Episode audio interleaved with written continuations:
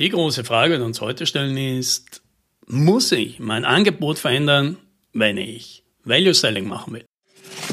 Hallo und herzlich willkommen bei 10 Minuten Umsatzsprung, dem Podcast für IT-Unternehmen, bei dem es um Wachstum, Vertrieb und Marketing geht. Mein Name ist Alex Rammelmeier und ich freue mich, dass Sie dabei sind.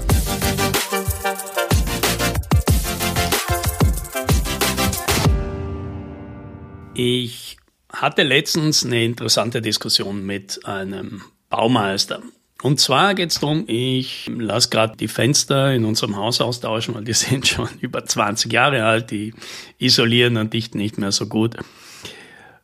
Und wenn man schon öfter mit Handwerkern zu tun hatte, dann hat man gelernt, dass man genau hinfragt und dass man genau abklärt, was sie da machen, was dabei ist und was nicht. Ja? Und was man bei diesem Herrn positiv aufgefallen ist, als ich mit dem da über meine Fenster geredet habe und halt die üblichen Fragen gestellt habe, naja, und wie schaut das dann aus und was passiert, wenn sich da irgendjemand vermisst und, und so weiter, ja. Und dann hat er das relativ schnell abgekürzt und meinte, Herr Rammelmeier, Sie haben da jetzt ein Loch in der Wand und da ist jetzt Ihr altes Fenster drin. Und danach, wenn wir weg sind, ist in diesem Loch ihr neues Fenster drin. Ein besseres Fenster, ein schöneres Fenster, eines besser isoliert und alles drumherum ist genauso, wie es jetzt ist. Und der Rest muss Sie nicht interessieren. Wenn sich jemand hier bei mir verrechnet, dann ist das unser Problem. Wenn wir von der Mauer ein Stück rausschlagen, dann müssen wir das danach wieder draufspachteln. Und das hat mir gefallen. Ja, weil das ist ja genau das. Er verkauft mir ein Ergebnis. Und das hat sicher auch dazu geführt, warum ich ihm zum Schluss einen Preis zugestanden habe, wo ich mir sicher bin, dass ich vielleicht woanders auch äh, billiger davon gekommen wäre. Ja, wenn wir halt rumdiskutiert hätten über Stunden und wo wir was sparen können und so weiter. Und das ist auch für mich eine willkommene Abwechslung gegenüber anderen Handwerkern. Wenn man mit denen redet, dann merkt man gleich, da ist eine Unsicherheit da. Wenn ich die Frage, ja, und sag, wie viel wird das kosten? Dann kommt, ja, das kommt drauf an und das weiß man nicht so genau, das kann man erst mittendrin in der Arbeit sehen und so weiter. Ja.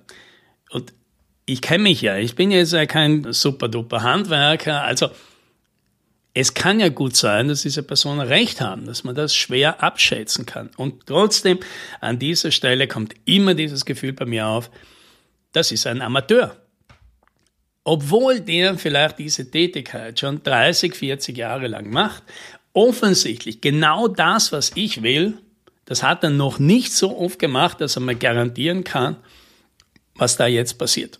Und ich verstehe natürlich, dass es Abhängigkeiten gibt, die man schwer abschätzen kann, aber selbst dann kann ein Profi hergehen und zwei, drei Fragen stellen oder zwei, drei Sachen ausmachen und sagt, wenn das passiert, dann ändert sich der Preis, weil dann plötzlich mein Aufwand oder sowas ganz dramatisch nach oben geht. Aber das Wesentliche ist, ja, innerhalb von einem gut absteckbaren Bereich habe ich alle Variablen im Griff. Und das fällt mir oft auf, wenn natürlich Unternehmen zu mir kommen und sagen, ja, sie möchten ja weg von ihren Zeit gegen Geld. Und das heißt natürlich, sie müssen aufhören, Arbeit zu verkaufen. Sie müssen ein Ergebnis verkaufen.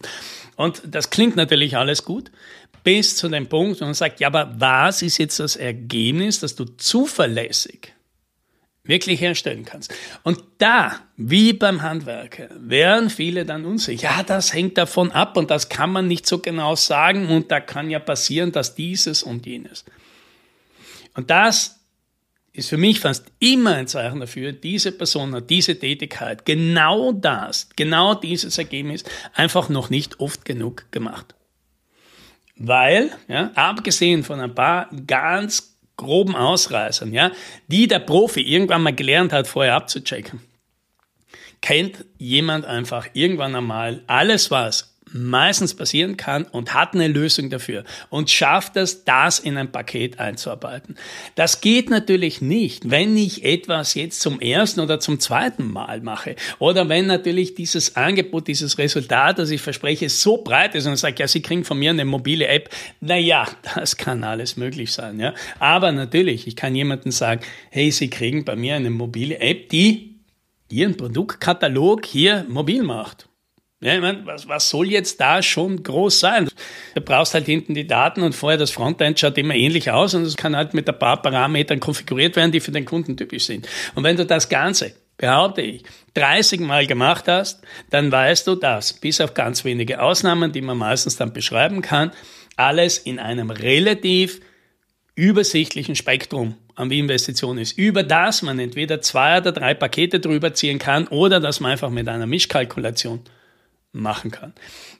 Das Schwierige ist nicht das Backen dieser Pakete. Das Schwierige ist, irgendwann an den Punkt zu kommen und sagen, dieses Ergebnis, das kann ich zuverlässig mit dieser Leistung, mit diesem Zeitaufwand, mit diesem Ressourceneinsatz erledigen. Und manchmal ist es ein bisschen schwieriger, manchmal ist es halt ein bisschen schneller. Aber mit dem Paket geht sich das aus. Jetzt ist das ja vielleicht noch verständlich. Und sagt, ja, okay, aber jetzt sind wir ja an dem Punkt und sagen, ja, wir bieten im Moment so viele Leistungen, da passiert es eben kaum, dass jemand immer mit dem gleichen Ergebnis kommt. Ja, klar. Ja, dazu ist ja natürlich auch eine neue Positionierung nötig, ja, dass man eben sagt, das ist das Problem, das wir lösen, dann ziehen wir Kunden an, die genau dieses Problem wollen. Was machen wir jetzt in der Übergangszeit? Da sagt man natürlich, ja, jetzt haben wir die hundertprozentig zuverlässige Expertise, dass wir das alles von vornherein abschätzen können. Die haben wir noch nicht. Die kriegen wir wahrscheinlich in Zukunft, weil natürlich viel mehr von diesen Kunden kommen, wir immer das Gleiche machen, dann kriegen wir die. Aber wie machen wir das in der Mitte? In dieser Übergangszeit, weil wenn wir jetzt ein Paket versprechen, dann gehen wir natürlich das Risiko ein, dass wir uns selber nehmen und einfach ein paar Sachen jetzt versprechen, die wir nicht halten können. Das wollen wir nicht. Und für diese Übergangszeit ist die einfache Lösung, dann bleib in dieser Zeit einfach bei deinem Zeit gegen Geldmodell und verrechne einfach den Aufwand. Genauso wie bisher. So lange, bis du zuversichtlich bist, okay, jetzt haben wir es dreimal gemacht, jetzt haben wir es zwölfmal gemacht, jetzt haben wir es 32 Mal gemacht, jetzt haben wir es im Griff. Wir merken, es gibt keine Überraschungen mehr. Es ist immer das Gleiche. Wir haben das jetzt runter optimiert. Ab jetzt sind wir zuversichtlich, dass wir das machen können. Und das ist vielleicht der Punkt, ja, das Ziel, auch wenn das Ziel ist, ich habe ein Product as Service, ich habe ein Value-Paket, ich habe ein Abo-Modell da dahinter, das muss ich nicht am ersten Tag anbieten. Ich sollte vom ersten Tag an ein Ergebnis anbieten, das sich dann leicht in so ein Produkt umsetzen lässt. Aber ich muss nicht von heute auf morgen dahin. Wenn das Risiko zu groß ist, wenn ich einfach noch nicht dort bin und die wenigsten sind am ersten Tag schon dort, kann ich diese Übergangszeit natürlich mein Risiko begrenzen, indem ich weiterhin bei Stunden- und Tagessätzen bleibe. Ja, Stunden- und Tagessätze, die sind nicht böse, auch wenn ich natürlich jedem empfehle, davon wegzukommen. Sie reduzieren das Risiko und das kann für eine gewisse Zeit einfach das Wichtige sein. Und ich muss das ja sowieso nie vollständig aufgeben. Ich kann immer die Sachen, die besonders risikoreich sind, die ganz schwer abschätzbar sind oder die auch nach dem 30. Mal ich noch nie gesehen habe, dann kann ich immer dem Kunden noch sagen, das ist im Paket drin. Falls wir auf dieses Problem stoßen, das ist nicht mehr drin und das verrechnen wir nach Aufwand. Auch das ist möglich. Das nimmt vielleicht ein bisschen von diesem Druck weg. Ich muss heute alles umstellen. Ja, auf Dauer muss ich umstellen, aber ich muss das nicht, ja, die leeren Fehler, die ich da mache, die kann man schon ein Stück weit auch dem Kunden umhängen. Das ist legitim, das machen fast alle anderen auch und viele Kunden, für die ist das auch okay. Ja, und deswegen sollten wir das vielleicht auch so machen, ja. Und dann, irgendwann, ja, kommst du dahin und sagst, jetzt wissen wir, wie es geht. Jetzt können wir das versprechen. Hier ist ein Loch in der Wand und nachher ist ein Fenster drin und alles wird passen.